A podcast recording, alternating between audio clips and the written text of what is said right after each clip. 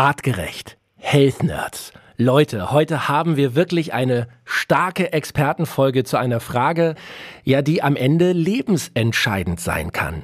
Wir wollen darüber sprechen, woran sterben wir Menschen eigentlich? Also die meisten von uns. Und ihr werdet überrascht sein, denn übertragbare Krankheiten wie Viren, Bakterien, auch natürlich das große Thema Corona spielen eine ganz kleine Rolle. Die Haupttodesursache in unserer heutigen Gesellschaft im Jahr 2019 beispielsweise waren zu 91 Prozent Todesfälle, die auf nicht übertragbare, sondern chronische Erkrankungen zurückzuführen sind. Also Erkrankungen wie zum Beispiel Diabetes, Herz-Kreislauf-Erkrankungen oder auch Krebs.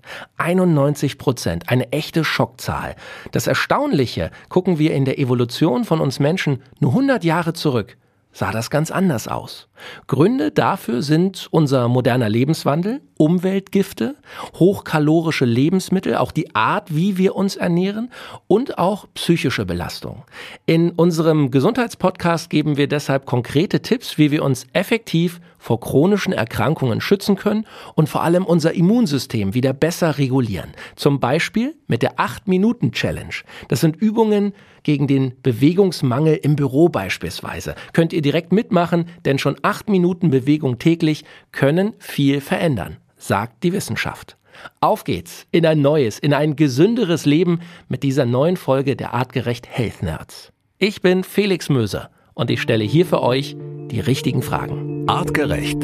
Health Nerds. Mensch einfach erklärt. Woran sterben wir Menschen? Dieser Frage wollen wir heute mal auf den Grund gehen.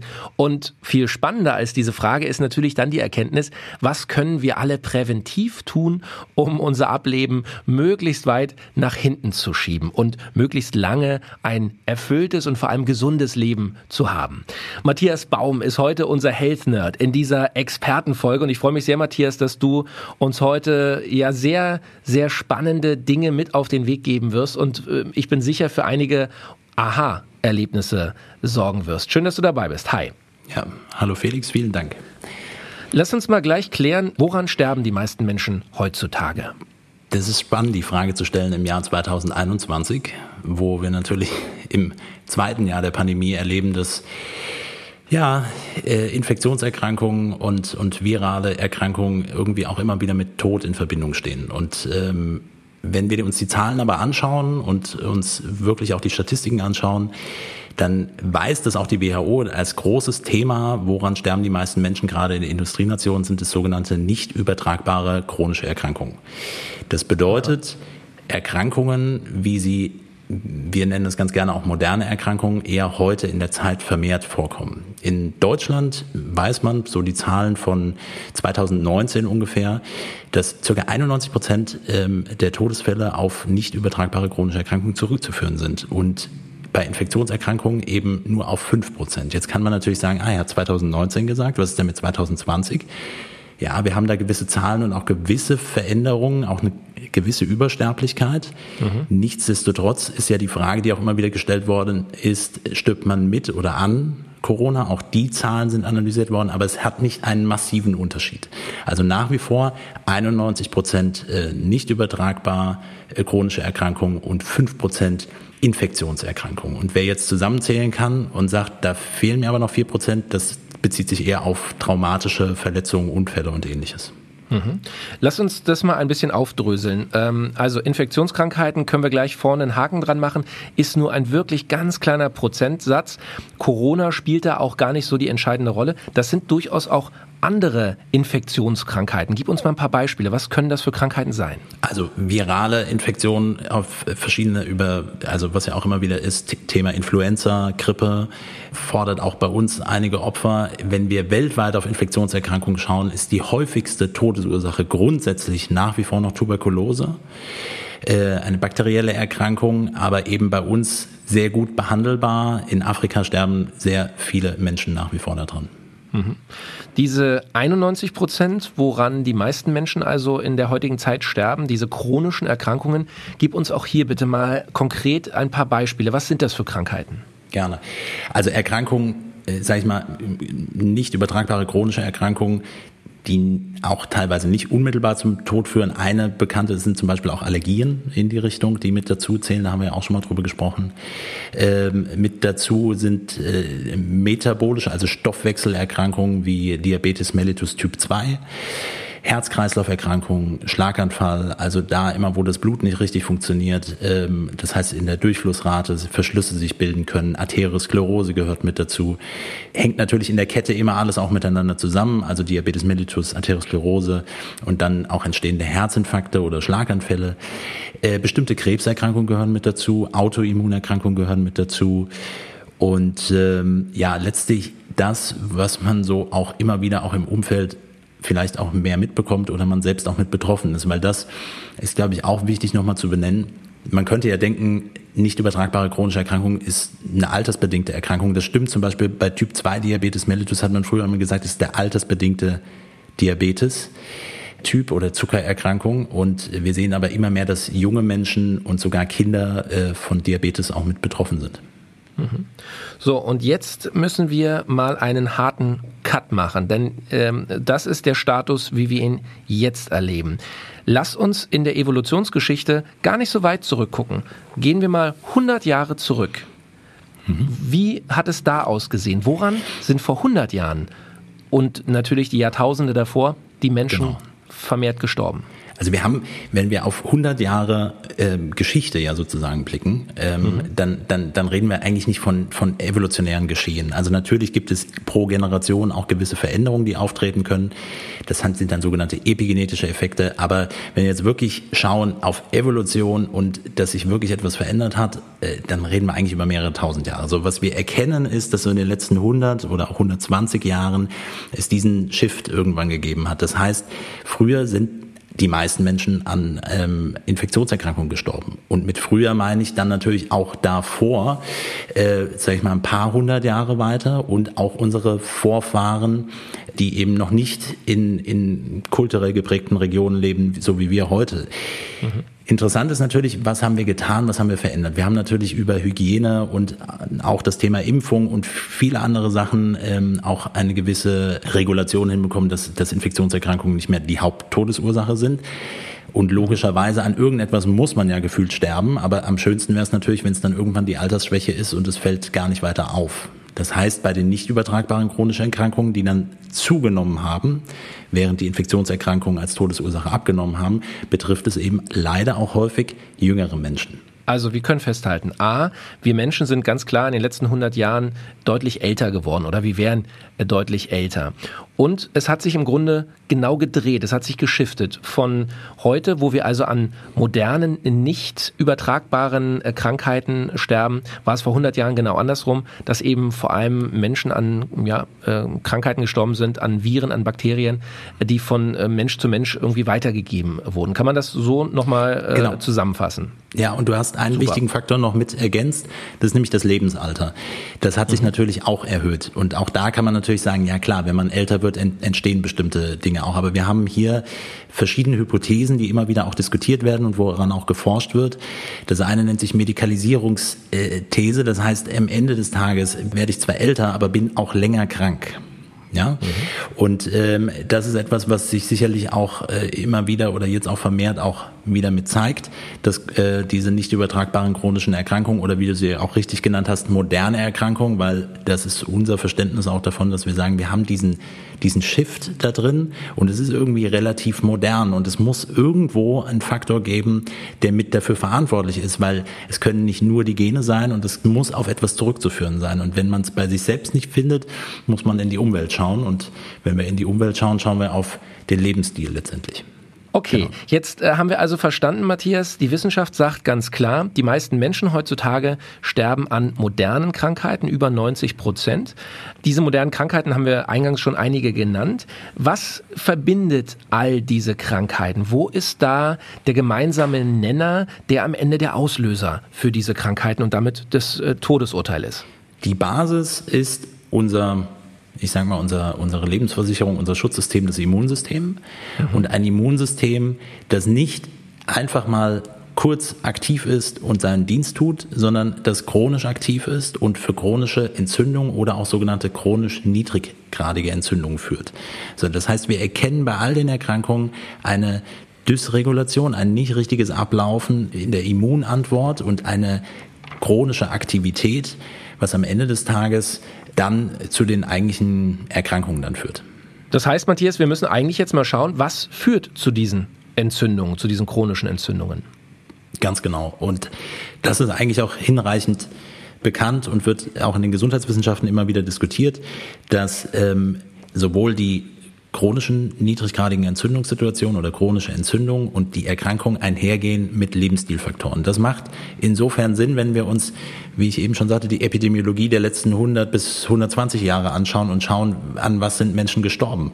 Und was sich definitiv verändert hat, ist die Umwelt und ist unser Lebensstil. Und dann kann man ganz klar Faktoren benennen, allen voran natürlich Umweltgifte und Umweltbelastungen, das was immer wieder auch thematisiert wird was dazu führt, mit einem Aussetzen zu einem Umweltgift über längere Zeit eine chronische Aktivität des Immunsystems und dann je nach Region auch zu einer Mündung in eine bestimmte Erkrankung. Wir haben äh, Lärmbelastungen, ähm, Störungen im Tag-Nacht-Rhythmus auf jeden Fall mit dabei. Wir haben äh, Über- und Fehlernährung als wesentliche Faktoren mit dabei, gerade in unseren äh, Breitengraden, also hochkalorisches Essen, immer häufiger essen, dabei aber auch nicht auf bestimmte Mikronährstoffe unter Umständen äh, zu achten. Bewegungsmangel, ein auch ganz wesentlicher Risikofaktor, der damit einhergeht und immer nicht direkt in der Erkrankung mündet, sondern in der chronischen Aktivität des Immunsystems. Das heißt, ich muss das nur einmal nochmal zusammenfassen. Äh, für mich als Laie stellt sich das also so dar. Im Grunde unser Organismus, unser menschlicher Körper hat sich über Jahrtausende äh, entwickelt, evolutionär und hat eigentlich sehr stabil existiert. Und jetzt in den letzten 100 Jahren ähm, verwirren wir im Grunde unseren Körper und belasten ihn mit Dingen, mit denen er so schnell gar nicht umgehen kann. Du hast es gerade genannt. Lärm, ständig Stress. Wir essen zu viel, wir essen zu hochkalorische Dinge. Wir haben viel zu viel Zucker in unserer Nahrung. Wir bewegen uns alle zu wenig. Wir fahren Autos und Fahrstuhl und Rolltreppen. Und eigentlich ähm, ähm, ja, behandeln wir uns selbst komplett falsch. So ist es jedenfalls evolutionär für unseren Körper gar nicht vorgesehen. Es ist genau das. Und es ist auch so ein bisschen ja der Grundgedanke, wenn wir bei Artgerecht davon sprechen, dass wir sagen, Natürlich ist jeder Mensch individuell, aber wir haben natürlich basal bestimmte Dinge, auf die wir uns verständigen können, wie ein menschlicher Organismus funktioniert. Und da mhm. ist das Immunsystem ganz vorne voran. Und wir haben ein hochentwickeltes Immunsystem. Und ähm, niemand konnte das ahnen, dass, dass sich der Lebensstil so verändert. Das heißt, wir haben unsere ganzen Stressoren und auch Gefahren. Ne? Ich sagte es eben schon: Hunger, ähm, ähm, Durst, Hitze, Kälte, auch, auch Kampf und ähnliches. Mhm. Das haben wir alles beseitigt und haben tolle Lösungen gefunden, aber im Umkehrschluss holt es uns natürlich dann auch bei der Entstehung von Erkrankungen wieder mit ein. Mhm. Du hast das gerade so beiläufig gesagt, aber da will ich nochmal drauf eingehen. Ähm, du hast gesagt, Entzündungen sind etwas Gutes für den Körper. Ja. Das musst du uns erklären. Ich glaube, im Volksmund Gerne. denkt man, oh Gott, ich habe eine Entzündung, meine Wunde hat sich entzündet oder ja, ähm, ja ähm, warum ist eine Entzündung erst einmal etwas Gutes? Stell dir dafür vor, dass das Immunsystem eine Art Armee ist mit unterschiedlichen Soldaten, mit unterschiedlichen Fähigkeiten. Mhm. Und ähm, egal, was das Immunsystem aktiviert, es kommt immer zum Kampf. Das Immunsystem wird aufgefordert und das mit einem sehr komplexen Zusammenspiel aus Hormonen und Nervenbahnen, die alle zusammen auch das Immunsystem steuern können, die dazu führen, dass äh, sich Immunzellen durch die Blutbahn, durch das Gewebe zu dem Schlachtfeld bewegen. Und dann muss gekämpft werden. Und dieser Kampf, dieser erste Kampf nennt sich Entzündung. Und der Kampf macht vieles kaputt, das ist klar. Auch gesunde Strukturen vielleicht. Und die kostet richtig viel Ressourcen, richtig viel Energie. Eine Armee muss finanziert werden. Und das gilt eben für das Immunsystem auch. Dann wird gekämpft und am Ende des Kampfes, und das hat sich das Immunsystem auch schon darauf vorbereitet, es kommt dann so eine Art äh, na, rotes Kreuz, was immer mit dabei ist, was dann auch schon dafür sorgt, dass das Immunsystem wieder reguliert wird. Und da sind wir genau an dem entscheidenden Punkt. Wir brauchen die Entzündung, die dann mit bestimmten Symptomen einhergeht. Du hattest eben gesagt, ich habe eine offene Wunde. Man nennt es Kardinalsymptome der Entzündung sind ähm, ähm, Erwärmung des jeweiligen Gebietes, ähm, ähm, ähm Schwellung des Gebietes, Rötung des Gebietes, die Funktionseinschränkung, ich kann irgendwas nicht mehr so gut tätigen und Schmerz. Und jetzt ist ganz wichtig, dass alles, und das kann man mal so durchgehen, vom Mückenstich zum Schnitt in der Haut, zum ähm, Knochenbruch, es ist immer das Gleiche. Wie ich sehe natürlich beim Knochenbruch, ich sehe dann unter Umständen auch eine Schwellung in dem Gebiet, aber ich sehe nicht unbedingt eine Rötung. Mhm. Die Symptome sind aber immer ähnlich und es geht einher mit Schmerz, weil da haben wir Nervenbahnen, die dieses aufnehmen können und uns vermitteln können. So, mhm. Und da ist ein häufiges Thema, dass vor allen Dingen natürlich die Funktionseinschränkung uns natürlich stört. Also ich kann ein Gliedmaß nicht mehr so gut bewegen oder habe irgendwelche anderen Einschränkungen, aber vor allen Dingen Schmerz ist etwas, was uns dann häufig mit begleitet. Und da ist das Vorgehen häufig, dass man sagt, okay, dann nehme ich eine Schmerztablette ein. Mhm. Und es gibt natürlich Situationen, wo das total viel Sinn macht, aber in akuten Phasen braucht der Körper eigentlich nur eins, Ruhe, Energie für das Immunsystem, und ähm, das Immunsystem arbeiten lassen. Das heißt, äh, äh, äh Schmerzmittel, da gibt es ja äh, verschiedene, wir wollen jetzt gar keine Werbung hm. oder, oder kein Bashing machen, äh, es gibt verschiedene Anbieter. Was machen die Dinger? Warum ist es kontraproduktiv in dieser Phase, eine Schmerztablette zu nehmen? Genau. Ich brauche gar nicht über die Anbieter zu gehen, weil es unterschiedliche Anbieter gibt mit den gleichen Wirkstoffen. Also man kann sowas benennen wie Ibuprofen, Diclofenac, mhm. auch Paracetamol, auch Aspirin teilweise eine unterschiedliche Wirkweise, aber in der einfachen Vorstellung, dieser Ablauf von, da geht irgendetwas kaputt und es wird über Botenstoffe aktiv, die Armee wird gerufen. Und dann gibt es eine Art Kaskade, also ein, das eine passiert, das nächste passiert, das nächste passiert. Und mhm. was diese Mittel machen, sind, sie unterbrechen bestimmte Enzyme, die dafür sorgen würden, dass diese Kaskade richtig abläuft. Bedeutet, am Ende kommt nicht der Botenstoff raus, mhm. der unter anderem diese ganze Entzündung ablaufen lässt. Und da kommen wir genau zu dem entscheidenden Punkt. Ich brauche die Entzündung, um das Schlachtfeld erstmal klar zu ziehen, zu beseitigen und dann eine Wundheilung einzuleiten. So, es ist natürlich schwierig, jetzt zu sagen, man muss die Schmerzen irgendwie aushalten. Das, möchte, das muss jeder auch selbst entscheiden und natürlich auch mit seinem Arzt Rücksprache halten. Ich sage nur den grundsätzlichen physiologischen Zusammenhang. Die Schmerzmittel, in Anführungsstrichen, über die ich jetzt gerade gesprochen habe, sind keine Schmerzmittel, sondern Entzündungshemmer. Das heißt, das, wo du gerade gesagt hast, was eigentlich so wichtig ist, was essentiell für die Wundheilung zum Beispiel genau. vonnöten ist, also auch eine Entzündungsphase, die genau. wird geblockt. Ja, dadurch haben wir weniger Schmerzen, weil diese Entzündungsphase, hast du gut erklärt, eben auch diese Rötungen und eben die Nervenzellen triggert. Am Ende heilt die Wunde ja trotzdem. Also, ne, ich glaube, es wird trotzdem eine Wundheilung geben, aber es wird eben vielleicht komplizierter, langwieriger, vielleicht eben auch herausfordernder fürs Immunsystem? Natürlich auf der einen Seite, weil es gar nicht richtig äh, anfängt, in eine Wundheilung überzugehen. Und mhm. es gibt natürlich viele andere Faktoren, warum äh, eine Wunde nicht richtig heilen kann.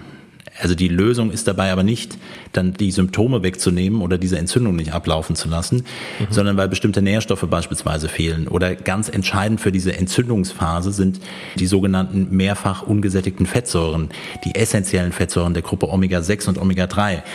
Und ganz entscheidend daraus, wenn wir diese Omega-3-Gruppe nehmen, die beiden Fettsäuren EPA und DHA, haben wir auch schon mal drüber gesprochen. Mhm, und die sind untrennbar mit unserem Immunsystem verbunden. Die finden wir in größeren Mengen eigentlich nur in Meeresfrüchten und in, in Fisch und meinetwegen noch in Algen.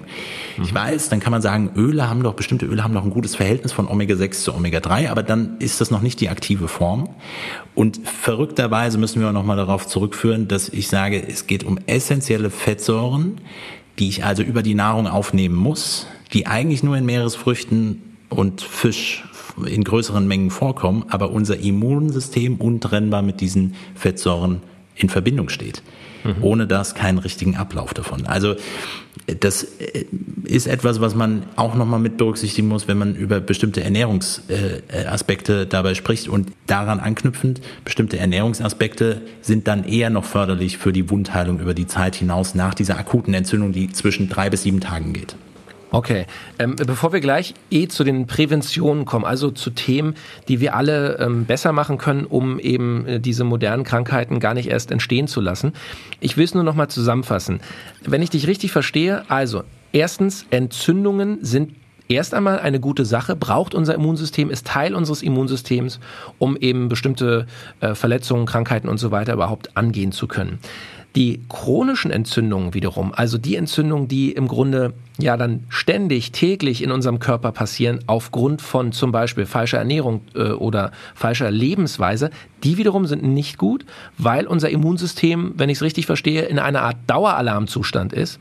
Und ähm, das ist im Grunde das, was am Ende zu diesen äh, modernen Krankheiten führt. Unser Immunsystem ist eigentlich per se nicht dafür gedacht, von morgens bis abends 24 Stunden rund um die Uhr im Großeinsatz zu sein, ähm, ähm, sondern wie wir eben gelernt haben in der Evolution eher, wenn eine Verletzung passiert ist, dann greift es ein oder wenn eine Infektion passiert ist, greift es ein, aber eben nicht von morgens bis abends. Kann man das so laienhaft noch einmal zusammenfassen? Du hast es sehr gut zusammengefasst. Also die, die, diese chronische Aktivität des Immunsystems, man muss sich das vorstellen. Ich sagte, es kostet, du hast es genau richtig gesagt, es kostet viel Energie. Mhm. Und Energie bedeutet dann, ja, über Nahrung kommt oder über Reserven. Das heißt, der Körper baut bei chronischen Entzündungen auch Proteine, Eiweiße, vor allen Dingen aus der Muskulatur ab und wandelt die in Energie um, um schnell sich damit zu versorgen. Greift unter Umständen gar nicht so gut auf Fettreserven zurück, weil man schnellere Energie benötigt. Das sorgt am Ende des Tages natürlich im, im Kopf auch dafür, dass, äh, dass man eher abgeschlagen ist und müde ist. Also es sind natürlich gewisse Vorboten, die damit dazugehören. Natürlich sind es Allgemeinsymptome, die auch in anderen Kontexten vorkommen können. Aber das geht schon damit einher. Mhm. Wir wollen ja hier bei den Health Nerds auch immer ganz konkrete Tipps geben, Lifehacks, Dinge, die wir alle sofort umsetzen können, die wir besser machen können für ein gesünderes Leben. Ähm, wir haben jetzt also eine Menge gelernt, wie das mit Entzündungen im Körper abläuft, was chronische Entzündungen sind, was Ursachen für moderne Krankheiten sind und woran wir Menschen letztlich sterben. Was können wir konkret tun, diese chronischen Entzündungen einzudämmen oder ja eben ähm, deutlich zu reduzieren. Was können wir also tun, Matthias, um unser Immunsystem zu entlasten und damit länger zu leben? Ja, ich würde sogar noch sagen, nicht nur entlasten das Immunsystem, sondern vielleicht auch regulieren, dass es wieder besser damit umgehen kann. Und mhm. ich kann es schnell zusammenfassen und sagen, alles, äh, was letztendlich äh, wir bei Artgerecht, wo wir drüber sprechen, was wir an Empfehlungen geben, äh, bis hin zu, zu, zu Produkten, über die wir sprechen. Warum?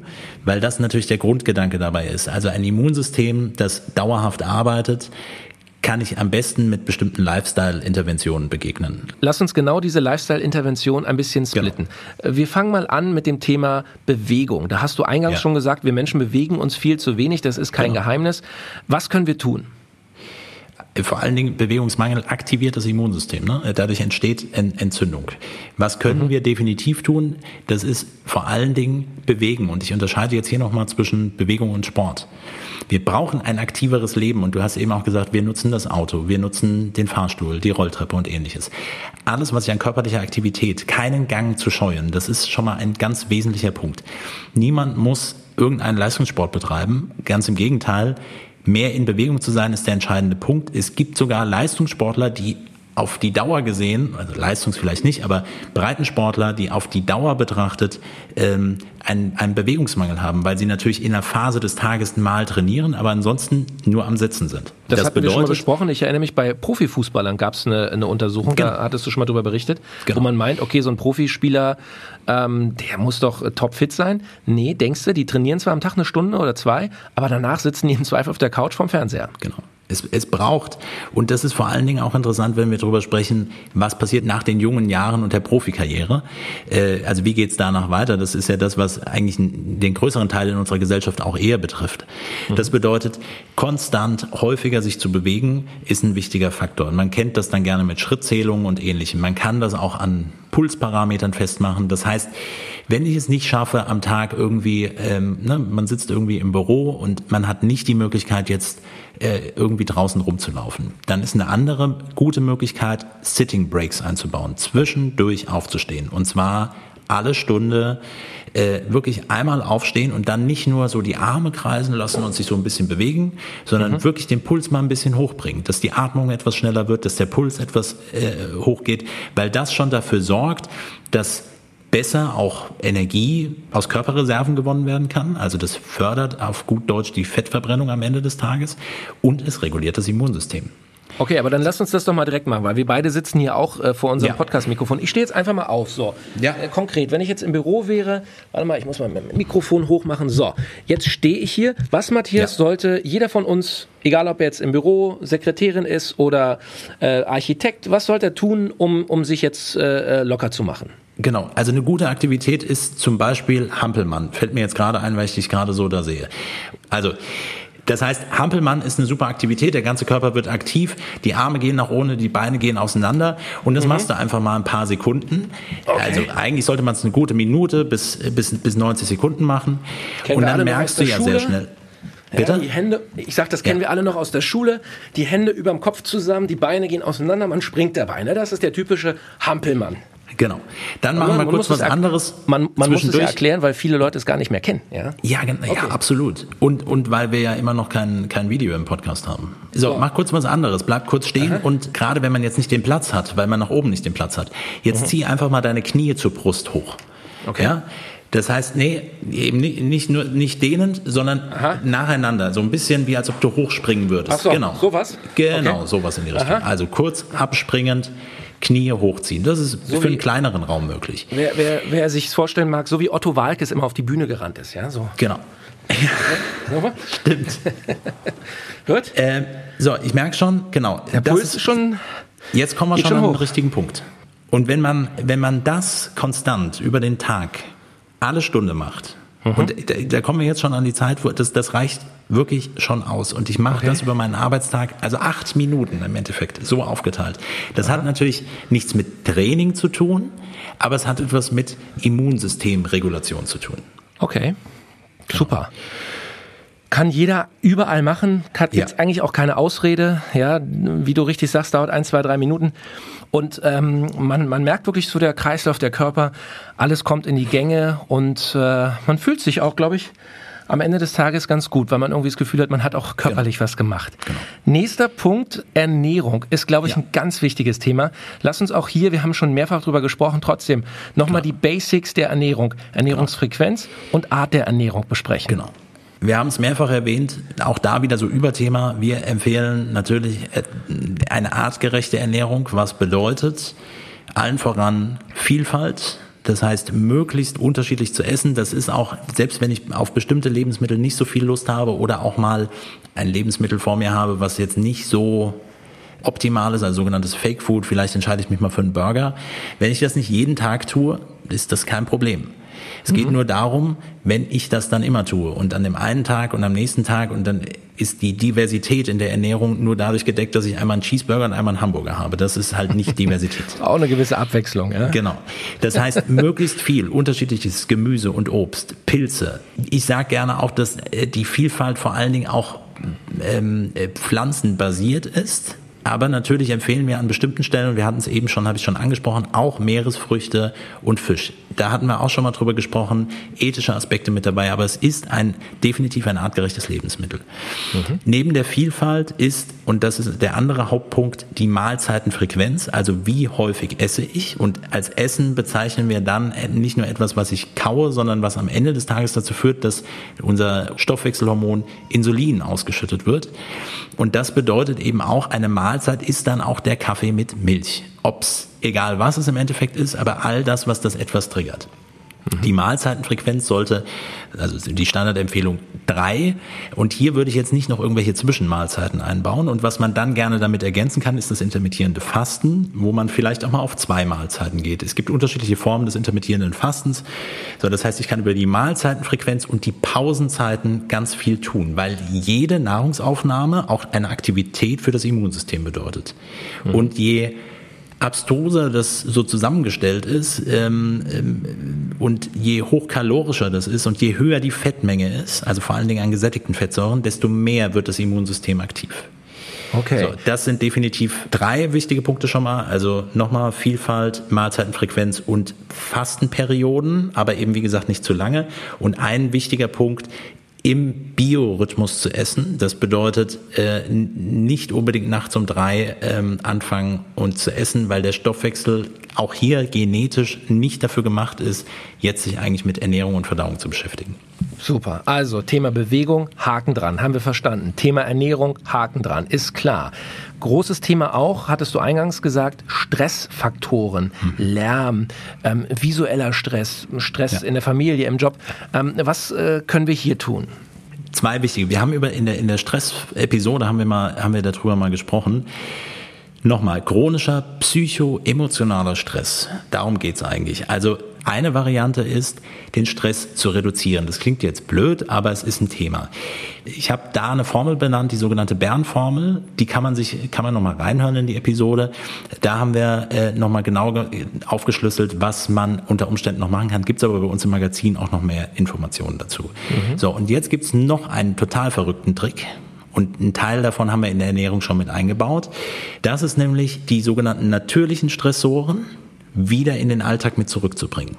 Also etwas Hunger, etwas Durst, etwas Hitze, etwas Kälte und auch eine gewisse Gefahr oder also nicht, ich empfehle jetzt nicht irgendwelche gefahrvollen Sachen zu tun, aber auch eine gewisse kognitive Herausforderung, Neugierde mit anzuregen. So, mhm. wenn ich das mit in den Alltag integriert bekomme, plus ein bisschen Bewegung, habe ich definitiv sehr schnell einen präventiven Aspekt gegen chronische Entzündung oder Regulation des Immunsystems, so würde ich es eher bezeichnen, und damit auch ähm, einhergehend einen, einen präventiven ähm, Schutz oder, oder eine, vielleicht Hinauszögern oder auch wirklich auch Verhinderung von, von bestimmten Erkrankungen, über die wir jetzt sprechen. Und übrigens auch Menschen, die das eine Erkrankung schon haben, auch die sollen das gerne machen. Okay, das heißt, auch da kann man im besten Fall eine Verbesserung der Situation herbeiführen. Es ist eine Mindset-Frage, deswegen haben wir uns explizit von der Begrifflichkeit, auch wenn ich häufig jetzt chronisch benannt habe, nur für die Leute, die auch nochmal danach suchen, weil die WHO natürlich auch an die nicht übertragbaren chronischen Erkrankungen als ein wichtiges Themenfeld haben, damit, wenn man da noch, noch sucht und sich noch mehr informieren möchte, da aber ganz klar zu sagen, der Mindset chronisch heißt für uns alle, okay, ich habe das und werde das bis zu meinem Lebensende haben. Und die Hypothese, wer hat eigentlich gesagt, dass das chronisch ist und dass nichts umkehrbar ist? Natürlich kann eine bestimmte Erkrankung Schäden verursachen, die vielleicht auch wirklich nicht mehr reversibel sind, aber auch bei verschiedenen Erkrankungen kann man natürlich aufhalten, länger strecken. Es ist schwierig zu messen, deswegen wird es häufig nicht diskutiert und es werden natürlich nicht effizient ähm, äh, lebensstilveränderte Maßnahmen umgesetzt. Weil das kennen wir alle, man testet mal irgendetwas aus, sagt, oh, das bekommt mir richtig gut und dann verfalle ich in alte Muster wieder zurück. Chronische Entzündungen, die Ursache moderner Krankheiten. Das war das Thema heute hier bei uns im Podcast. Matthias, ich sag herzlichen Dank. Du hast wieder brutal abgeliefert und äh, die wissenschaftliche Fahne ähm, ordentlich hochgehalten. Vielen Dank für all die Fakten. Ähm, du hast selber auch gerade schon gesagt, wer nochmal nachlesen will, kann das natürlich äh, online tun.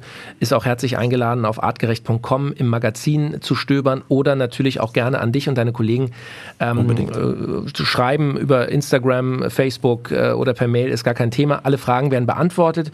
Ich finde, wir haben eine Menge gelernt und wir haben vor allem auch eine Menge mitgenommen, was wir alle besser machen können, um die chronischen Entzündungen in unserem Körper zu reduzieren oder umzudrehen und vor allem, um unser Immunsystem deutlich zu entlasten. Herzlichen Dank und bis zur nächsten Folge. Vielen Dank, Felix. Artgerecht. Health Nerds. Mensch einfach erklärt. Ein All Ears on You Original Podcast.